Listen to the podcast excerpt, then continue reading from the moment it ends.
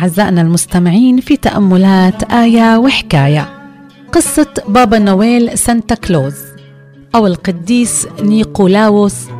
قصة مأخوذة من قصة الأسقف نيقولاوس وهو أسقف ميرا قد عاش في أواخر القرن الثالث ومطلع القرن الرابع.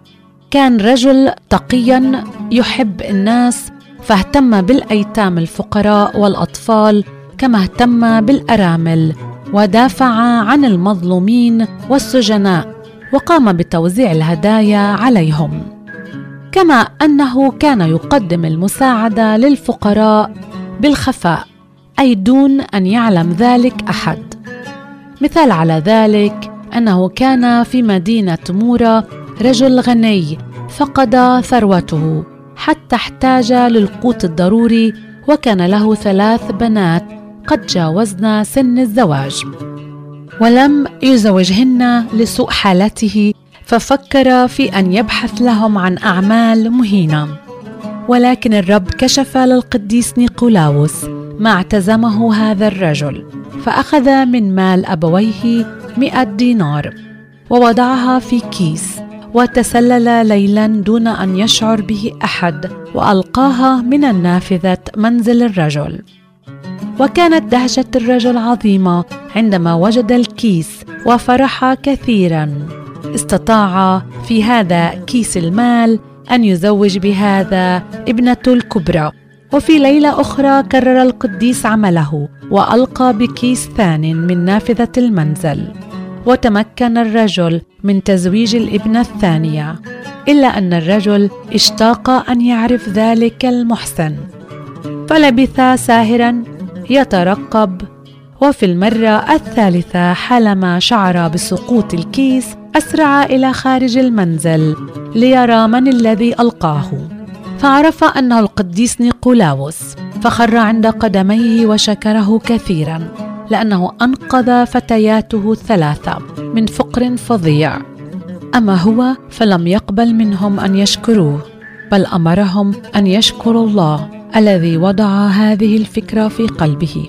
وهكذا جرت العادة في المسيحية أن يوزع المؤمنون الهدايا على بعضهم البعض في عيد الميلاد.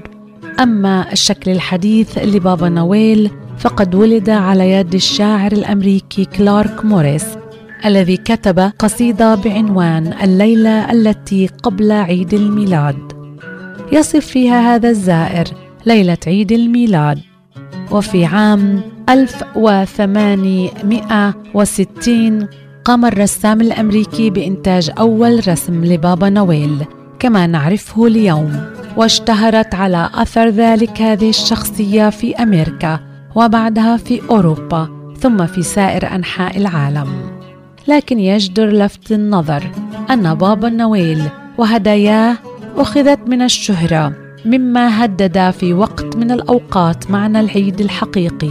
حتى بات عدد كبير من الأطفال يعتبرون عيد الميلاد كعيد بابا نويل وليس عيد ميلاد الرب يسوع.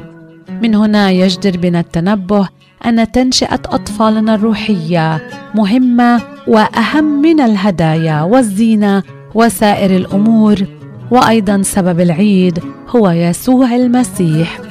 وليس بابا نويل أو سانتا كلوز.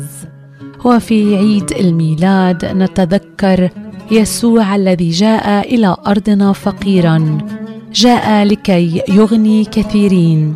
حيث يقول الكتاب المقدس في الرسالة إلى كورنثوس الثانية إصحاح السادس والآية العاشرة كحزانة ونحن دائما فرحون كفقراء ونحن نغني كثيرين.